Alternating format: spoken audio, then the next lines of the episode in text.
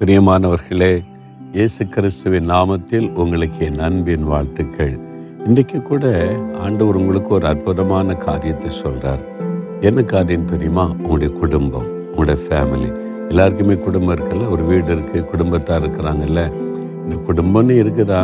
அந்த குடும்பத்துக்குள்ளே எத்தனை பிரச்சனைங்க ஒரு சமாதானம் இல்லை ஒரு நிம்மதி இல்லை ஒரு குழப்பமான நிலைமை அப்படி கலங்குறீங்களா?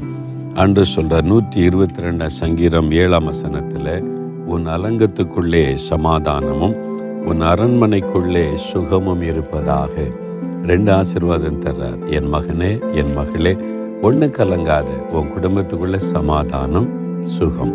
இந்த ரெண்டு ஆசிர்வாதத்தை நான் உனக்கு அருளுகிறேன்னு சொல்கிறாரு சமாதானம் இருந்தால் தான் வீட்டுக்குள்ளே நிம்மதியாக இருக்க முடியும்ல? அது தேவன் கொடுக்குற ஆசிர்வாதம். இன்றையிலேருந்து நான் உனக்கு தர்றேன். சுகம். ஒரு வியாதி வந்துட்டு கொள்ளை நோய் வந்துட்டு பிரச்சனை வந்துட்டுன்னா ஒரு பெரிய பாரம் இல்லை ஆண்டு சொல்கிறார் உன் வீட்டில் நல்ல சுகம் இருக்கும்படி நான் ஆரோக்கியத்தை தருவேன்னு சொல்கிறார் சரி அந்த ரெண்டு ஆசீர்வாதத்தை கேட்கலாம் ஆண்டவர்கிட்ட.